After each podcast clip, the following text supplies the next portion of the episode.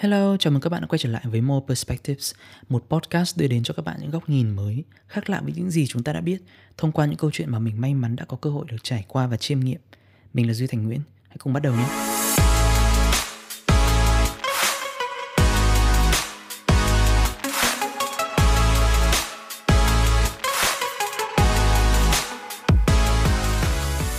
Đã bao giờ các bạn có những suy nghĩ như hình như mình làm việc tốt hơn hẳn mấy đứa cùng công ty hay là rõ ràng comment của mình nó mặn mà hơn hẳn cái số đông nhạt nhẽo ngoài kia không? Ai trong chúng ta cũng đều nghĩ chúng ta là những người tốt, những người khôn ngoan, đưa ra những quyết định hợp lý, đúng đắn và có suy nghĩ và tính toán thế nhưng nếu mà ai cũng đúng đắn, ai cũng khôn ngoan thì lấy đâu ai là người dốt ai là người kém trong xã hội đây, đúng không? Chưa kể thì chắc hẳn ai trong chúng ta cũng đã từng lên kế hoạch trong ngày. Và rồi đến cuối ngày nhận ra là cái số công việc chúng ta đã hoàn thành chắc chưa được nửa những cái gì chúng ta đã lên kế hoạch. Mà nó còn lặp đi lặp lại qua các ngày ngày nào chúng ta cũng bị mắc cái lỗi đó. Hay là trong công việc đi, có mấy dự án mà chúng ta hoàn thành mà nó vẫn còn trong budget, mà nó còn hoàn thành trước kế hoạch hay không? Tất cả những ví dụ mình nêu trên nó đều có chung một đặc điểm, đó là sự quá tự tin, sự quá lạc quan trong suy nghĩ, đánh giá và hành động và nó được khoa học đặt tên cho một cái tên là overconfidence. Overconfidence cũng bị cho là hậu quả của việc chìm tàu Titanic, vụ nổ Chernobyl, cuộc khủng hoảng tài chính 2008 hay là gần đây là việc chúng ta đổ dốc rất nhiều tài khoản, tài sản của chúng ta vào những đồng coin rác, những cổ phiếu penny, hay là những chứng khoán yếu kém. Overconfidence là một trong những lỗi tư duy lập luận được cho là phổ biến nhất. Và đặc biệt là có một nhóm ngành nó nhắc đến cái lỗi tư duy lập luận, cái thiên kiến này rất là nhiều, đó chính là nhóm đầu tư chứng khoán và quản lý quỹ. Chúng ta thường không biết mình đang làm điều gì đó sai cho đến khi bị ai đó chỉ ra. Và ngày hôm nay, mình sẽ ngồi lại đây với các bạn để định nghĩa thế nào là overconfidence, ảnh hưởng của nó là gì và cách phòng tránh hay là giảm thiểu nó nếu được nhé Overconfidence effect hay là rút ngắn gọn lại là overconfidence dịch sang tiếng Việt là hiệu ứng suy nghĩ quá tự tin, quá lạc quan và quá tích cực nó xảy ra khi mức độ tự tin của chúng ta nó vượt xa so với khả năng thực tế mà chúng ta có thể làm được Daniel Kahneman, nhà tâm lý và kinh tế học đã đạt giải Nobel, tác giả của cuốn Thinking Fast and Slow, đã nói overconfidence là sai lệch nghiêm trọng nhất về mặt nhận thức của con người. Giáo sư Don Moore hiện đang làm việc tại Berkeley Haas, người đã dành cả đời để nghiên cứu và phân tích về overconfidence đã chia ngụy biện này thành ba nhánh nhỏ, bao gồm là overestimation là khi bạn nghĩ bạn giỏi hơn thực tế chính bản thân bạn overplacement là khi bạn nghĩ bạn giỏi hơn người khác và overprecision là khi bạn tin thái quá rằng bạn mới là người biết được đâu là sự thật. Giờ mình sẽ đi sâu hơn một chút về ba loại này nhé. Overestimation là niềm tin quá đáng vào khả năng của bản thân, nghĩ rằng là mình giỏi nhưng mà thực tế thì lại không được như vậy. Những người này nghĩ rằng là họ có nhiều ảnh hưởng lên sự vật, sự việc hơn là họ tưởng. Họ nghĩ rằng là họ có thể hoàn thành một việc gì đấy dễ dàng và nhanh chóng hơn là họ tưởng. Hoặc là họ nghĩ là cái khả năng mà họ đạt được một cái thành quả nhất định nào đấy nó luôn nằm trong lòng bàn tay. Rồi tiếp theo là overplacement nghĩa là những người mà luôn nghĩ rằng mình giỏi hơn người khác nó xuất hiện rất nhiều ở những người mà còn thiếu kinh nghiệm sống. À, hay là chúng ta hay gán cho những từ là à, anh ngồi đáy giếng đó. Nghĩa là mình chỉ còn đầu óc của chúng ta chỉ nhìn ở trong một khoảng rất nhỏ thôi nhưng nghĩ rằng chúng ta đang là bá chủ thiên hạ đúng không? Hoặc nó cũng xuất hiện ở những người gia trưởng những người mà nghĩ rằng là à, hay đứng lên trên và nhìn xuống hay hạ thấp người khác bằng kinh nghiệm sống và bằng số tuổi của bản thân. Nhóm các nhà đầu tư tài chính cũng đặc biệt rơi rất nhiều vào nhóm này. Ai cũng nghĩ là mình giỏi ai cũng nghĩ là mình có khả năng nhảy vào thị trường đúng lúc. Mình đã hiểu biết hoàn toàn về quy luật kinh kinh tế, rồi quy luật cung cầu, quy luật của ngành tài chính hơn là số đông. Và ngụy biện này nó không chỉ dừng lại ở những người ngoại đạo, những người mới nhảy vào thị trường chứng khoán, mà nó cũng bị dính bởi những người mà nằm trong làm việc ở trong những quỹ đầu tư, những công ty chứng khoán mà không những họ dính, mà họ còn bị nặng hơn cả số đông cơ. Lý do vì sao thì nữa mình sẽ nói ở cái đoạn sau của video này. Thứ ba là over precision. Đây là nhóm người nghĩ rằng là mình có kiến thức uyên thâm về một vấn đề nào đó, một có một hiểu biết sâu sắc nhưng mà thực sự thì họ không hiểu biết gì cả. Ngụy biện này nó xuất hiện ở mọi mặt trong cuộc sống luôn. Mình có thể lấy ví dụ sau đây. Các bạn có thể nhìn trong khảo sát bên dưới, chúng ta có thể thấy là 65% người Mỹ họ nghĩ là họ thông minh hơn số đông. Và 73% người Mỹ thì họ nghĩ là họ lái xe ô tô giỏi hơn số đông. Và tất nhiên rồi, nhóm các nhà đầu tư tài chính mình nói lúc nãy cũng rơi vào đây rất nhiều. Bởi vì ai cũng nghĩ rằng mình đã hiểu hết về thị trường, ai cũng nghĩ rằng mình đã biết top công ty này Mình đã biết hết về ngành kia. Và khi nhìn những nhà đầu tư khác, họ nhảy vào những ngành đó thì bắt đầu họ chê cười nói rằng Ôi tôi biết thừa ngành đấy kiểu gì cũng chết. Ông nhảy vào kiểu gì cũng toi nên là thôi mình cứ im im cho nó nhảy vào cho nó chết đúng không? từ đó thì họ bỏ qua và chê cười rất nhiều những cái dữ liệu những cái phân tích những cái uh, nghiên cứu khoa học và họ chạy theo cái suy nghĩ của bản thân. Nhiều người đã bị lụi bại bởi lối suy nghĩ này đặc biệt là khi họ chạy theo những lời khuyên bảo của những môi giới không có tâm nhảy ra nhảy vào thị trường trading rất nhiều đặc biệt tập trung vào những nhóm cổ phiếu yếu kém bởi vì họ bị phím hàng. Nếu mà mình chỉ dừng lại nói về overconfidence thông qua những ví dụ nêu trên không thôi thì theo mình nó quá là lý thuyết. Cái hay của nó là việc nó đi quá sâu vào tiềm thức của chúng ta mà chính chúng ta không nhận ra được là nó đang điều khiển hành động và suy nghĩ của mình và theo đó là các nhà tâm lý học đã ngồi lại và bóc tách nó ra để chúng ta hiểu biết nó rõ hơn. Đó mới là phần mình thấy là hay nhất. Khi nghiên cứu, tìm hiểu sâu hơn những vấn đề liên quan đến tư duy biện luận, cách mà chúng ta đưa ra lập luận và cách chúng ta ngụy biện. Và mình muốn lấy một số những ví dụ sau đây để các bạn có thể hiểu rõ hơn. Hầu hết là mình lấy từ cuốn sách này, Thinking Fast and Slow của Daniel Kahneman. Và cái phần này đặc biệt nó tốn rất là nhiều não để chúng ta có thể nghe theo và lập luận hay là suy nghĩ cùng với mình. Vì vậy là chúng ta hãy xem và nghe kỹ một chút nhé thứ nhất mình muốn nói về hindsight bias và outcome bias. Khi một người nào đó biết được kết quả của một sự vật sự việc nào đó đã diễn ra trong quá khứ thì họ thường sẽ có xu hướng bị bias một cách vô thức. Nghĩa là sao? Nghĩa là khi mà họ đưa ra nhận định về cái sự vật sự việc đó ấy, thì họ thường sẽ có cái sự thiên kiến trong nhận định của họ mà họ không hề nhận ra. Mình có thể lấy ngay ví dụ như là đợt bão Noru vừa rồi thôi. Chúng ta có thể thấy là nhà nước đã cảnh báo rất là cẩn thận về chi tiết gọi là trên từng cây số, về nguy cơ xảy ra lũ quét rồi là sạt lở đất ở tỉnh này, ở thành phố kia, đúng không? Và ở một vài địa phương ấy, tuy nhiên thì khi mà bão đi qua nó gây ra ảnh ảnh hưởng không quá nặng nề như là họ đã được cảnh báo. Và vì thế nên là người dân ở địa phương đó bắt đầu hình thành tâm lý coi thường. Nghĩ rằng là, ôi rồi biết thừa kiểu gì cũng nhẹ như thế mà cứ làm như ghê chết. Và điều này nó sẽ khiến cho họ gặp hậu quả rất là đáng tiếc nếu mà họ tiếp tục mang cái tâm lý đó để chống chọi với những cơn bão tiếp theo nó có thể nặng ngang hoặc là hơn cả cơn bão Noro vừa rồi. Hơn nữa theo Daniel thì hậu quả của một sự vật sự việc nó càng nặng thì bias của con người sẽ càng nhiều. Ví dụ như là mình tiếp tục cái ví dụ lúc nãy thôi. Nếu mà cơn bão Noru vừa rồi đi qua Việt Nam được coi là gì? À, mạnh cấp 14, 15 giật cấp 17 đi chẳng hạn. Nhưng mà đi qua một tỉnh thành nào đó mà nó càng nhẹ thì tâm lý người dân ở tỉnh thành đó sẽ càng hững hờ, càng coi thường đối với những cơn bão tiếp theo. Ngược lại thì những người biết về hindsight bias và outcome bias này thì lại hình thành cái tâm lý là sợ rủi ro. Ví dụ như là những người bác sĩ, y tá khi mà chữa trị cho bệnh nhân, họ biết là đối với một số bệnh nhân, họ có làm gì đi chăng nữa thì bệnh nhân đấy cũng không thể không thể qua khỏi được mà kiểu gì họ cũng sẽ chết nhưng mà bởi vì họ sợ rằng người nhà bệnh nhân sẽ phản ứng thái quá với điều đó nên là họ sẽ làm hết cách để chữa trị, để kiểm tra thêm, để tiêm thêm thuốc vào người bệnh nhân. Và thực tế là điều đó họ làm là để bảo vệ hình ảnh của họ hơn là để cố gắng chữa trị cho bệnh nhân đó. Và mặc dù là người nhà bệnh nhân cũng biết là họ phải trả thêm rất là nhiều tiền, cũng không cứu chữa được. Bác sĩ cũng biết là điều đó, nhưng mà hai bên vẫn đồng ý để làm điều này. Bởi vì bác sĩ sợ rủi ro và bác sĩ sợ hai side bias và outcome bias này nó hình thành từ đây. Điểm thứ hai, the illusion of validity trong cuốn sách Thinking Fast and Slow của Daniel Kahneman thì ông có nói về cái chủ đề này bằng việc lấy ra ví dụ về đầu tư chứng khoán thông qua việc là chúng ta là những nhà đầu tư cá nhân, chúng ta thường có xu hướng là mua chứng chỉ quỹ mà hay là đưa tiền cho những quỹ đầu tư với mục tiêu và với mong muốn rằng là những cái chuyên gia trong quỹ đầu tư này họ có kinh nghiệm đầu tư hơn chúng ta vì vậy nên là họ có thể tạo ra nhiều lợi nhuận hơn chúng ta thay vì việc là chúng ta phải tự đi chọn cổ phiếu đúng không? Tuy nhiên khi nhìn vào dữ liệu thực tế từ những bài nghiên cứu khoa học, có những nhà nghiên cứu khoa học còn lấy đến 50 năm dữ liệu trong lịch sử và rất nhiều trong số họ đều đến chung một kết luận. Mà kết luận này, những người làm ở trong những quỹ đầu tư họ không họ không thích nghe một chút nào cả. Đó là các quỹ đầu tư cũng chỉ đang chơi một ván bài xúc sắc ngẫu nhiên, không khác gì việc bạn nhắm mắt chọn bừa cổ phiếu mà thôi. Điều mà các chuyên gia tài chính trong các quỹ đầu tư có thể làm tốt hơn bạn, đó là việc khi thị trường còn nhiều kẽ hở, họ sẽ tận dụng mối quan hệ của họ có sẵn với những doanh nghiệp ngoài kia để mua bán cổ phiếu trái phiếu dựa trên những thông tin mà họ đã có trước được, trước khi mà cái doanh nghiệp đấy công bố thông tin đấy ra thị trường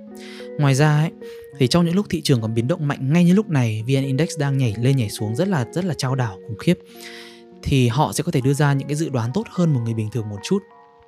Còn đối với một thị trường chứng khoán mà đã trưởng thành đã già như là thị trường chứng khoán như ở mỹ thì khi mà thị trường đã đi lên đầu tư vào cổ phiếu nào cũng sẽ tốt ấy, thì kết quả của một cổ phiếu được lựa chọn từ những quỹ đầu tư lớn nó sẽ không khác gì kết quả cổ phiếu được lựa chọn của một người bình thường nhắm mắt chọn bừa cổ phiếu đó tất nhiên là một thị trường chứng khoán như có Việt, như ở Việt Nam thì còn rất là trẻ. Thành ra là còn nhiều thời gian để họ có thể tiến tới được thị trường chứng khoán già như ở bên Mỹ. Nên mới có chuyện nhiều quỹ đầu tư công bố những cái gọi là kết quả vượt vượt xa mức thị trường hay là vượt xa kết quả của VN Index nhiều đến như thế. Chính Daniel khi đưa ra kết luận này cũng muốn làm thêm những phân tích khác để chứng minh rằng là mình không bị sai và thực ra tất cả những phân tích tiếp theo, những cái số liệu sau đó của ông cũng đều cho kết quả tương tự. Đặc biệt là khi ông phân tích dựa trên 8 năm dữ liệu trong một công ty mà trong công ty đó có 25 nhà quản lý tài sản rất có tiếng ở bên Mỹ. 25 nhà quản lý tài sản này đã giúp cho rất nhiều những công ty, những quỹ đầu tư khác dựa trên cái kết luận, dựa trên cái lời khuyên của nhà quản lý tài sản đó. Trong công ty này, họ sẽ ranking, họ sẽ xếp hạng 25 nhà quản lý tài sản giỏi này trong một cái bảng xếp hạng là ông nào làm ra nhiều lợi nhuận nhất cho những quỹ khác, cho nhà đầu tư khác trong năm thì sẽ đứng top 1 và Daniel dựa trên 8 năm số liệu của những người đứng top đầu đó. Và ông cho thấy là ông sẽ ông sẽ tính toán cái sự tương quan sự correlation giữa năm đầu và năm thứ hai năm đầu và năm thứ ba năm thứ hai và năm thứ ba và tương tự như thế cho đến năm thứ 8 và kết luận của ông cho thấy đó là không có một sự tương quan nào cả. Kết quả correlation bằng 0,01 nghĩa là gần như không có sự tương quan gì hết giữa các năm nghĩa là việc bạn là người giỏi nhất năm nay đi. Bạn lựa chọn ra những cổ phiếu tốt nhất, mang lại nhiều lợi nhuận nhất cho khách hàng. Không nói gì được về kết quả của bạn trong năm sau. Nghĩa là năm sau bạn có thể hoàn toàn biến mất khỏi top đầu. Hay nói thẳng ra là việc lựa chọn cổ phiếu không khác gì một sòng bạc, không hơn không kém. Nó không phải là một ván bài so tài về kỹ năng. Thứ ba, mình muốn nói về trực giác và thuật toán. Daniel nói rằng, trong những tình huống khó có thể đưa ra được quyết định chính xác, thì các chuyên gia cho dù ở bất kỳ lĩnh vực nào không thể đưa ra được quyết định tốt bằng các thuật toán được. Ông đưa ra một vài lý do sau đây. Thứ nhất là những chuyên gia ấy, họ thường tỏ ra mình là người thông minh. Họ thường có lối suy nghĩ ngoài khuôn khổ và họ nghĩ rằng họ thường hay nghĩ đến những cái trường hợp nó xảy ra ở thái cực hay chúng ta học tiếng Anh chúng ta biết cái từ extreme case đấy. Ngoài ra ý kiến của chuyên gia cũng incorrigibly inconsistent. Mình lấy nguyên từ của Daniel Kahneman có thể dịch dạng sang tiếng Việt là thiếu nhất quán một cách không thể chữa trị được. Khi bạn hỏi các chuyên gia một vấn đề trong lĩnh vực chuyên sâu của họ ở những thời điểm khác nhau thì họ sẽ có xu hướng đưa ra cho các bạn những câu trả lời khác nhau. Bởi quan điểm của họ đã được hình thành bởi hàng chục năm trong nghề, nó đã trở thành một cái gì đấy rất là vô thức.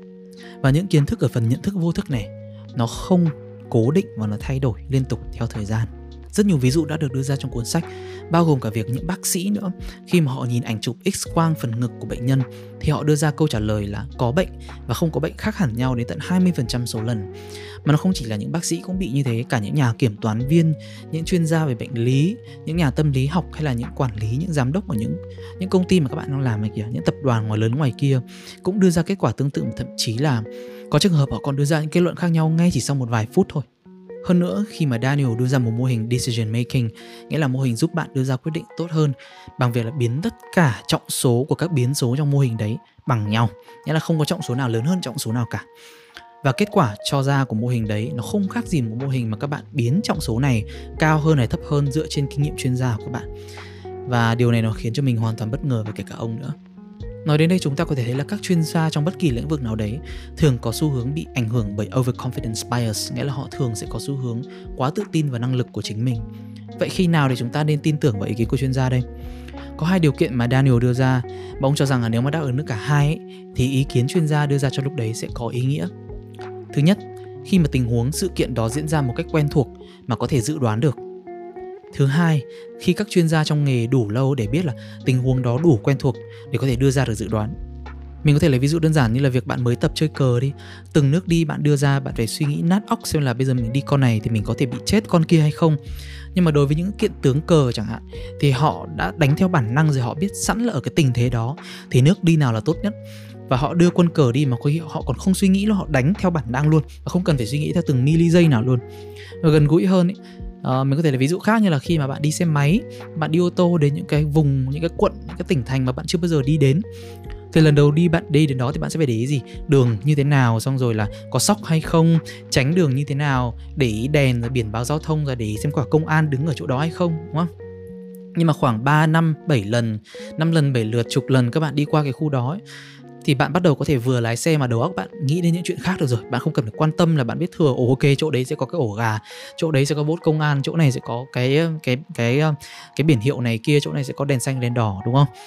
Và lúc đó có thể mình có thể nói là bạn là chuyên gia của tuyến đường đó rồi đấy. Nghĩa là bạn có thể, kỹ năng của bạn đi trên tuyến đường đó đã rằng tốt hơn với kỹ năng của một người lái xe thông thường rồi, đúng không? Thế nhưng chúng ta luyện tập như thế nào để chúng ta có thể trở thành chuyên gia, để chúng ta có thể biến kỹ năng của chúng ta nó trở thành bản năng? Keyword mà Daniel đưa ra ở đây là feedback. Nghĩa là khi mà chúng ta luyện tập càng nhiều, feedback chúng ta nhận lại được càng chính xác bao nhiêu, càng nhanh bao nhiêu, thì chúng ta sẽ càng nhanh trở thành chuyên gia bấy nhiêu. Nghĩa là sao? Mình có thể lấy trở, mình có thể lấy cho các bạn là ba ví dụ trong cuốn sách đi. Thứ nhất là nghề nghiệp psychotherapist, nghĩa là những người chữa bệnh bằng liệu pháp tâm lý. Khi mà họ áp cái cách chữa bệnh của họ lên bệnh nhân. Họ có thể thấy là đối với đối với bệnh nhân này thì họ sẽ trở nên tức giận. Bệnh nhân kia bắt đầu ngồi khóc. Bệnh nhân này thì bắt đầu là tự tin bệnh nhân kia thì bắt đầu là vui vẻ hạnh phúc. Bắt đầu họ có thể nhận ra được à bây giờ mình nên thay đổi cái cách mà mình mình đối xử với bệnh nhân này mình có thể thay đổi cái cách mà mình chữa trị bệnh nhân kia để làm nào cho nó tốt nhất đúng không? Thứ hai anesthesiologist nghĩa là những bác sĩ gây mê ấy,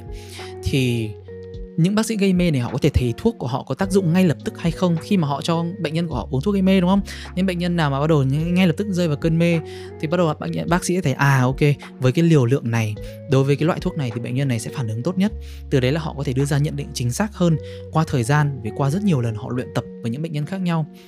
Thế nhưng mà đối với radiologist nghĩa là những bác sĩ mà chuyên ở trong ngả mảng là chụp X quang ấy thì họ không có thông tin về chuẩn đoán của họ có đúng hay không. Nghĩa là khi mà họ chẩn đoán bệnh nhân này bị bệnh này, chẩn đoán là cái ảnh chụp X quang của bệnh nhân này bị thế kia thì có thể những bệnh nhân đấy khi đi về họ không bao giờ quay trở lại bác sĩ đó nữa. Hay là mấy chục năm sau mới phát hiện ra là à cái cái cái khối u đấy hay là cái cái phần mà chụp cái phần mà bác sĩ chỉ ra đấy sau này nó trở thành bệnh thật. Và vì thế nên là bác sĩ chụp x quang thường sẽ có đưa ra nhận định không chính xác và bằng được như là uh, psychotherapist hay là anesthesiologist. Điểm thứ năm hãy nhìn ra bên ngoài đây là bài học đau đớn mà Daniel đã học được mà năm nào khi dạy sinh viên ông cũng nhắc đến đó là việc mà ông đã đứng ra thuyết phục một số cán bộ trong Bộ Giáo dục Israel đã xây dựng một cái chương trình học cho nhóm học sinh phổ học phổ thông trong việc là cải thiện tư duy biện luận, cải thiện đưa ra nhận định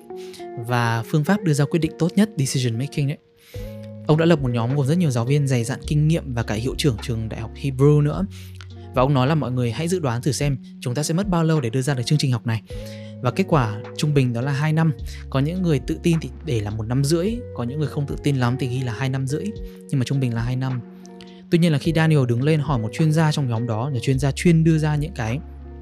À, những cái chương trình học này trong quá khứ rồi là ông đã bao giờ gặp một cái nhóm mà tự tạo nhau như thế này để đưa ra một chương trình học mới ngay từ đầu hay chưa? Thì chuyên gia đó nói là tôi đã từng nhìn thấy rồi. Daniel mới hỏi là thì ông thấy là nhóm đó có có thất bại nhiều không? Và nếu mà không thất bại thì họ sẽ mất bao lâu để hoàn thành được chương trình? Và câu trả lời của ông kia là mất thường là sẽ mất 7 cho đến 10 năm và tỷ lệ thất bại là 40% chính người được hỏi khi mà đưa ra câu trả lời này họ cũng bất ngờ bởi vì người được hỏi trước khi trả lời câu hỏi đó ông đã viết trong cái tờ phiếu là cái câu hỏi lúc nãy là 1,5 năm nghĩa là ông nằm trong nhóm người rất là tự tin. Tuy vậy là sau khi biết tất cả những thông tin đấy thì cả nhóm và kể cả Daniel nữa vẫn quyết định thực hiện và đi tiếp kết quả đó là nhóm ông đã thành công nhưng mà cái thời gian mà ông để đưa ra được toàn bộ cái chương trình học đấy là 8 năm và khi mà ông xây dựng xong chương trình thì Bộ Giáo dục Israel đã không còn mặn mà với chương trình này nữa và từ chối không áp dụng nó vào chương trình học phổ thông và tất cả những cái những cái công sức của ông và cả nhóm trong 8 năm là đổ bể. Có ba bài học Daniel đã đưa ra từ sự kiện này. Thứ nhất, hãy luôn nhìn ra bên ngoài thay vì việc chỉ nhìn vào bản thân chúng ta để đưa ra dự đoán để có thể loại bỏ bớt đi cái overconfidence là cái sự quá tự tin vào khả năng của chúng ta ấy. hãy nhìn vào những chương trình tương tự ở những trường khác trong nước hay là ở những đất nước khác. Bài học thứ hai là dự đoán ban đầu của cả nhóm đã quá tích cực. Ai cũng rơi vào cái trường hợp gọi là over optimism nghĩa là tích cực một cách thái quá. Ai cũng nghĩ rằng mình quá giỏi team mình toàn người tài năng. Ai cũng nghĩ về best case scenario, nghĩa là cái trường hợp tốt nhất có thể xảy ra được nhưng không ai chịu nhìn vào thực tế cả điểm thứ ba thì mình xin phép được lấy nguyên từ trong cuốn sách gốc irrational perseverance nghĩa là sự cứng đầu đến vô lý bởi vì ngay lúc đó thì đáng ra Daniel phải giải thể tim ngay lập tức và dừng cái dự án này thế nhưng mà ông vẫn tiếp tục đi tiếp ông đã viết trong cuốn sách Facing a choice, we gave up rationality rather than give up the enterprise. Nghĩa là đứng trước một quyết định nào đó, chúng ta thà bỏ qua sự suy luận hợp lý, có tính toán, còn hơn là phải từ bỏ một công trình lớn. Nói đến đây, các bạn có hình dung ra được những công trình thực tế mà liên tục bị di rời qua nhiều năm hay không? như là mình ở Hà Nội thì rõ ràng là mình ngay lập tức nghĩ đến công trình tuyến đường sắt trên cao Cát Linh Hà Đông đúng không? Nó đã liên tục được lên kế hoạch nhưng mà liên tục bị di rời qua các năm và bị đội vốn lên liên tục. Hay là bài học từ chính bản thân các bạn đi. Mỗi một tối thứ sáu chúng ta sẽ nghĩ là à cuối tuần này chúng ta có thể đi chơi, chúng ta có thể làm được rất là nhiều thứ. Nhưng xong cùng đến tối chủ nhật các bạn nhận ra là ừ, mình cũng chả làm được nhiều thứ lắm hay là mỗi sáng thứ hai hàng tuần ở công ty chẳng hạn chúng ta sẽ lên những kế hoạch trong tuần chúng ta sẽ làm được những cái công việc này mà rồi đến tối chiều thứ sáu chúng ta nhận lại là ô cái tuần này mình bị trôi qua quá nhanh mà chúng ta không làm được nổi những công việc chúng ta đã đặt ra đúng không overconfidence bias là thiên kiến mà nó diễn ra trong cách lập luận của tất cả chúng ta mà thôi không ai bị loại trừ khỏi đây cả hầu hết chúng ta luôn nhìn thế giới bằng một con mắt rất là tích cực chúng ta nhìn thấy chúng ta là những người tốt tốt hơn thực tế và khi chúng ta đặt ra mục tiêu chúng ta luôn nghĩ rằng là chúng ta có thể hoàn thành được mục tiêu đó một cách lạc quan hơn thực tế. Những người sống theo chủ nghĩa lạc quan nữa mình còn nói đến một cái từ là từ over optimism đấy, chính là những người sống theo chủ nghĩa lạc quan này là những kiểu người mà gọi là vui vẻ, dễ gần, vì thế nên là họ thường được xã hội chấp nhận. Họ kiên cường hơn và họ không sợ thất bại, không sợ thử thách và họ cũng ít bị bệnh liên quan đến trầm cảm hơn và họ hệ miễn dịch của họ cũng hoạt động tốt hơn họ cũng thường quan tâm đến sức khỏe và họ thường sống thọ hơn. Và những nhà lãnh đạo, những người quản lý, những người đang làm sếp của các bạn ấy, những người càng sếp trên cao thì họ càng là những người tự tin. Và ai cũng nghĩ là công ty, những dự án như là khởi nghiệp, những startup của mình nó kiểu gì nó sẽ thành công. Thế nhưng mà con số ngoài kia chúng ta đã biết thừa rồi. 90% startup là sẽ thất bại trong cái đó 10% startup là thất bại ngay trong năm đầu tiên. Rõ ràng là không phải ai cũng đúng và ai cũng đều overconfident hết, đúng không các bạn? Overconfidence không thể bị loại bỏ hoàn toàn được, nhưng vẫn sẽ có những giải pháp để chúng ta có thể hạn chế bớt cái ngụy biện này khi chúng ta đưa ra lập luận, bao gồm 4 giải pháp mình khuyên sau đây. Thứ nhất, hãy suy nghĩ chậm lại, đặc biệt trước những quyết định lớn và khi bạn đang bị quá lạc quan. Thứ hai, hãy nghĩ về trường hợp xấu nhất khi các bạn làm một điều gì đó khi các bạn làm điều này sẽ khiến cho chúng ta bật chế độ nghi ngờ, phải nghĩ về rủi ro mà bình thường các bạn sẽ không nghĩ đến, từ đó sẽ đưa ra những quyết định hợp lý hơn. Thứ ba, hãy tự tin nhưng phải luôn đi kèm với sự khiêm tốn. Hãy cân nhắc khả năng mà bạn có thể đang sai và hãy luôn sẵn sàng tiếp thu những cái mới như dẫn chứng mà có thể khiến cho bạn hoàn toàn đổi ý. Và cuối cùng, thứ tư, hãy luôn tìm kiếm những lời khuyên hữu ích. Sự tò mò sự luôn tìm tòi học hỏi là một phần tất yếu trên con đường mở rộng cách nhìn nhận cuộc sống và hình thành tư duy biện chứng. Những người đưa lời khuyên thực sự hữu ích cho bạn sẽ là những người mà thực sự quan tâm đến bạn và không sợ làm bạn bị phật lòng. Những kết luận mình kể trên đã được đúc rút ra từ hàng chục năm dữ liệu, từ rất nhiều những nhà nghiên cứu khoa học với những bộ óc rất là xuất chúng, hiểu biết rất nhiều về cách lập luận và ngụy biện của nó đi cùng nhưng mà thực sự khi mà mình đọc đến nó thì chính mình cũng rất là sốc. Và chính mình cũng phải tự hỏi lại bản thân là bình thường khi mình suy nghĩ, mình lại suy nghĩ đúng và chín chắn hay chưa thực sự thì mình nghĩ mình giống một người làm sư phạm hơn là một youtuber hay là một influencer. Nhưng mà việc giảng giải kiến thức thôi đối với mình sẽ không bao giờ là đủ. Bởi vì mình thấy các kiến thức kinh tế từ vĩ mô vi mô cho đến những kiến thức tài chính căn bản cho đến nâng cao sẽ không thể được truyền đạt một cách hoàn toàn và đủ ý. Khi mà người truyền đạt kiến thức là mình, hay là những người tiếp nhận kiến thức là các bạn. Còn chưa hình dung nổi đến những thiên kiến sai lệch về nhận thức mà chúng ta đang có có thể là hoàn toàn vô thức và đó là lý do vì sao mình luôn lồng ghép tư duy biện luận vào những chủ đề tài chính kinh tế mà mình đang làm trên kênh này. Hay là mình phải làm hẳn những video về tư duy biện luận như thế này. Mình hy vọng là nó sẽ giúp ích được rất nhiều cho các bạn và mình cảm ơn các bạn rất rất là nhiều đã ủng hộ mình à, đã gửi cho mình những lời động viên những tin nhắn và đã donate cho kênh của mình. Hẹn gặp lại các bạn ở video gần nhất. Bye bye.